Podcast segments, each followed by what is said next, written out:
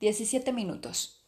En algún lugar, estación, libro o plática, aprendí que cuando estás enojado debes de esperar 17 minutos para emitir una opinión, decir algo o solicitar hablar. Ojalá pudiera acordarme dónde, pero creo que tengo que comer más nueces, entre muchas otras cosas, para mejorar la memoria.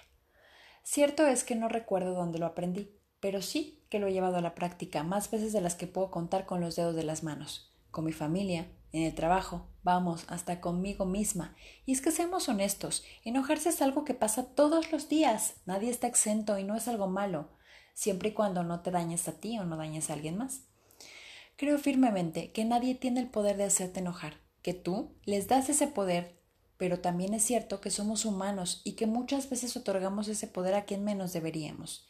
Lleva mucho tiempo y disciplina evitar el enojo injustificado, pero más aún las consecuencias o el comportamiento que se desata después del enojo.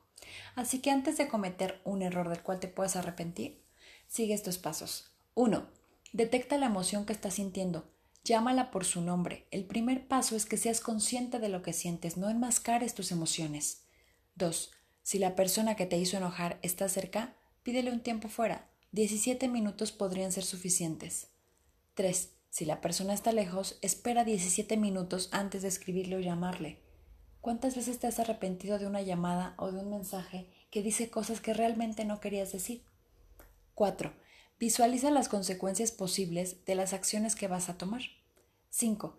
Decide tus actos con la cabeza fría. Recuerda que a veces las palabras son más hirientes que la violencia física. Antes de terminar, una cosa importantísima. Separa las cosas. No te desquites con tu familia si traes broncas en el trabajo y viceversa. Nadie tiene la culpa de tu mal humor. Solo tómate 17 minutos. Mi nombre es Cintia Dorantes y que tengas una excelente semana. Nos escuchemos pronto. Bye bye.